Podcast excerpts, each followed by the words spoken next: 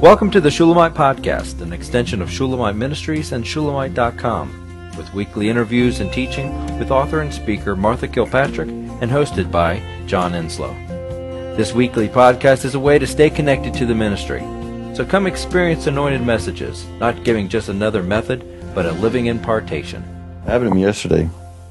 I got up early in the morning and, um, you know, I was going to tend to your field.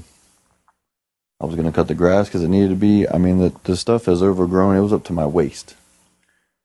And so I took the tractor down and I'm going through the field, going around the edges, going, you know, super slow. So my whole thought process is, you know, I'm here to serve. Martha needs help. I would love to, I would love to do this. And, and, and I felt joyous about it. I felt it needed to be done, so I was going to do it. So I'm going around. I don't know the fields very well. I'm going slow, cutting the grass on the tractor, and then I make a right, and I'm coming into the field, and all of a sudden I see a big water puddle, and I slam on the brakes. Well, the tractor got stuck, and I buried it. It got buried, and I automatically panicked because I'm like, now I'm in a, a situation that is going to upset some people. It's going to be, I went from coming in, I felt holy about doing something, and now I feel like I've made the biggest mistake of my life. Like I never should have came. I started questioning everything, all my agendas of trying to do something. And on top of that, the tractor wouldn't start back up again. So I literally spent. I, I, was in contacts with John. I sent him a picture of it, and and you know we were kind of joking back and forth at first, but I was I was joking because I was in panic mode because mm-hmm. you know Sam, which is her uh, son-in-law, he is the you know runner of the farm and stuff like. So I started worrying about what he would think. And then Martha's going to be mad that I did this, and, and just all these different scenarios started happening, and I, and I literally had to sit there and just stare at it, uh, and just ask God why. I'm I'm here trying to give myself to something, and this complete disaster happens to me. Well, just like you guys are talking about the Holy Spirit, it was an opportunity. John later on talked to me about, and it was being shepherd. It was an opportunity that God took that I've never been shepherd in my life ever. I've never, as a kid, I was never, there was never no shepherding in my life, ever. And God took this opportunity of disaster in the moment and to, to shepherd me, to teach me a lesson of even though your the Holy Spirit will take you and do something, it, it's and you have this picture of it being perfect my picture of the day was I was going to cut all this grass, get it all nice and neat, and then bring joy to to you guys. And what happened was it started out that way, but then it ended in complete disaster. Like I'll, I'll show you the guys the picture of the tractor when, when we get done talking, but and then all of a sudden I just felt calmness and and compelled. So I started taking what was going on and what it needed to happen and I gave it to him and the Holy Spirit came to me and creativity happened like I've never happened to me before in my life. I figured out how to get the tractor unstuck. So I started stacking up a bunch of wood, took all the wood over there, um, put it in the hole that the tractor was in, and I used the bucket to lift up the front end of the tractor and I stuffed more wood under it to prop it up out of the mud. And then um, to get it started, I was in conversation with John and I had to go through all the electrical stuff. I had to find that the fuse was blown, so he brought me a fuse.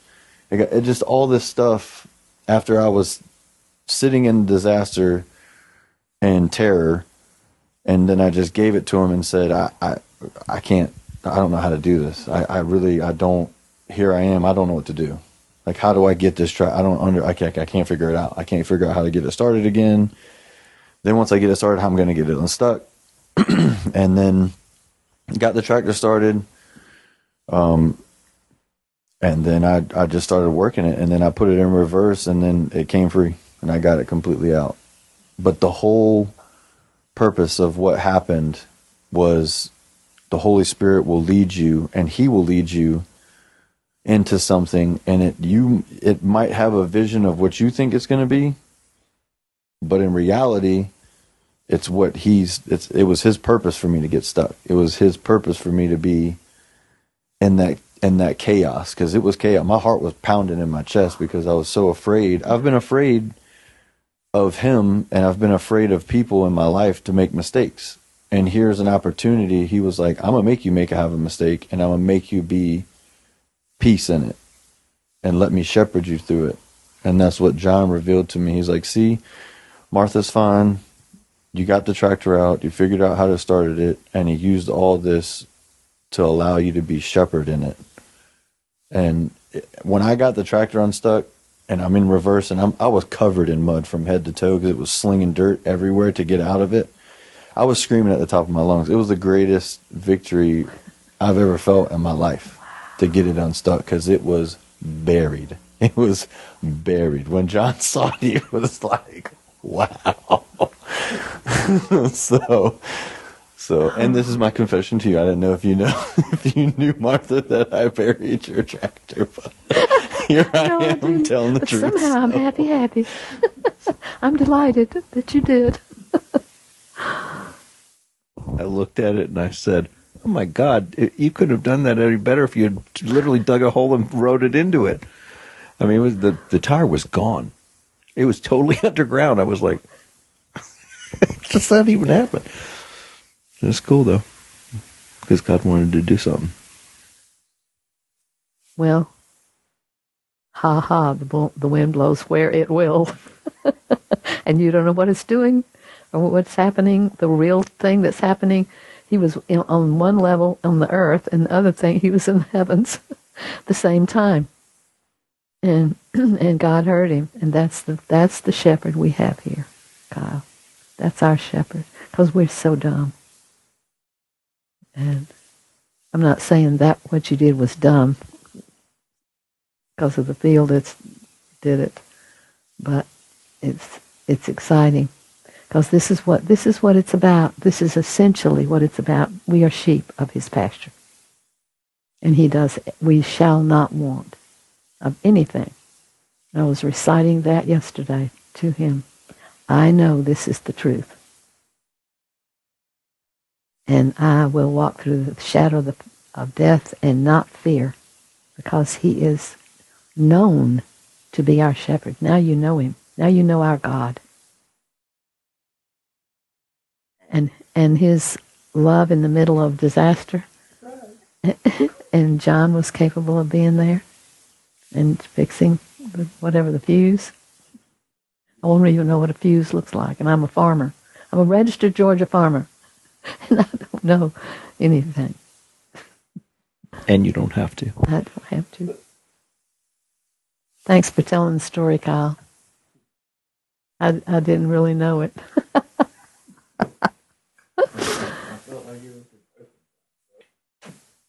that story means we can count on him in every situation.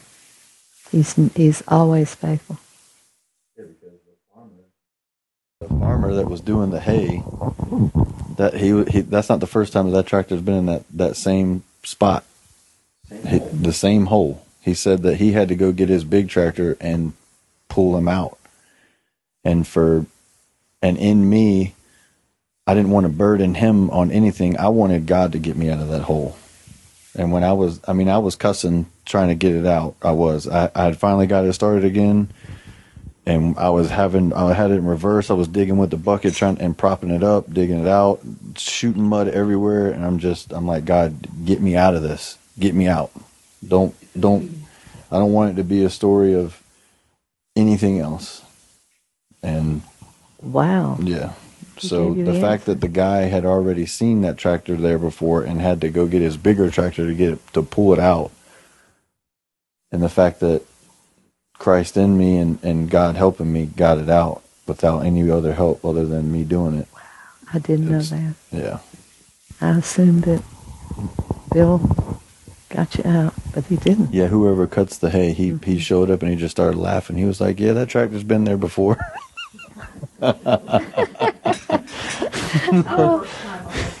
yeah. So see, the Holy Spirit's the answer to everything. That's why Dave sent me a, a message. I'm on I'm gonna put it on the internet for all of you because it's wonderful. I'm sorry I can't repeat it, but it's what is it about? Can you remember? He sent this to me just to help us, and I was going to print it out for everybody, and I will do that. May I share what I believe the Lord desires of this body? What He has strongly forced my hand these many months is to let go of what I think needs to happen or be done. When I disobeyed His command to wait, I quickly learned how painful that can be. I sense a strong desire in you that this body experience the manifestation of Christ, in parentheses, body life, and love for each other, accountability, that heretofore has evaded us. You mentioned how Abraham had to wait 25 years for the promised son, and then God required him to give it back, give him back. This was my reading this morning from Murray's Waiting on God that lifted my spirit to a new prayer for this body and my own life. Blessed Father, we humbly beseech you, let none who wait on you be ashamed.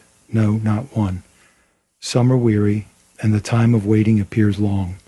Some are feeble and scarcely know how to wait. Some are entangled in the effort of their prayers and their work.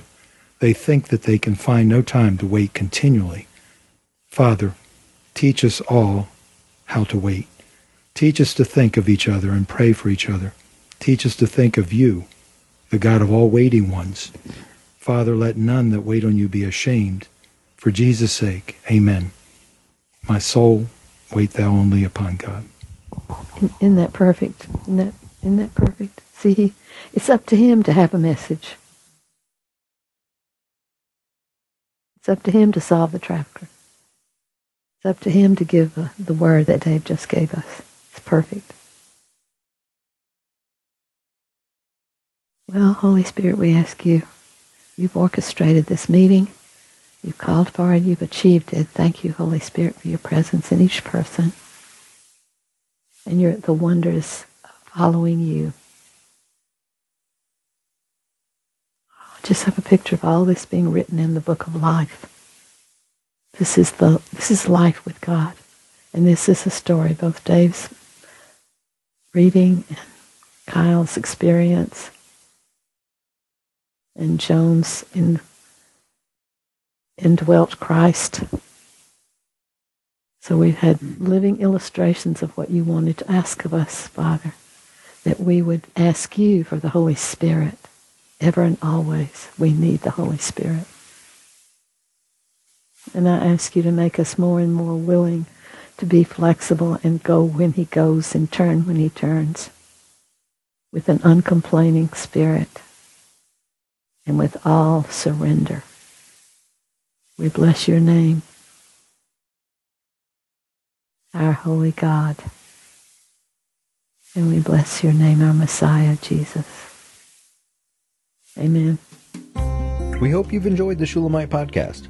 For all the latest from Shulamite Ministries, please visit us at shulamite.com, where you'll find Martha's daily devotions, posts from getalongwithgod.com, and the online library of all of Martha's writings.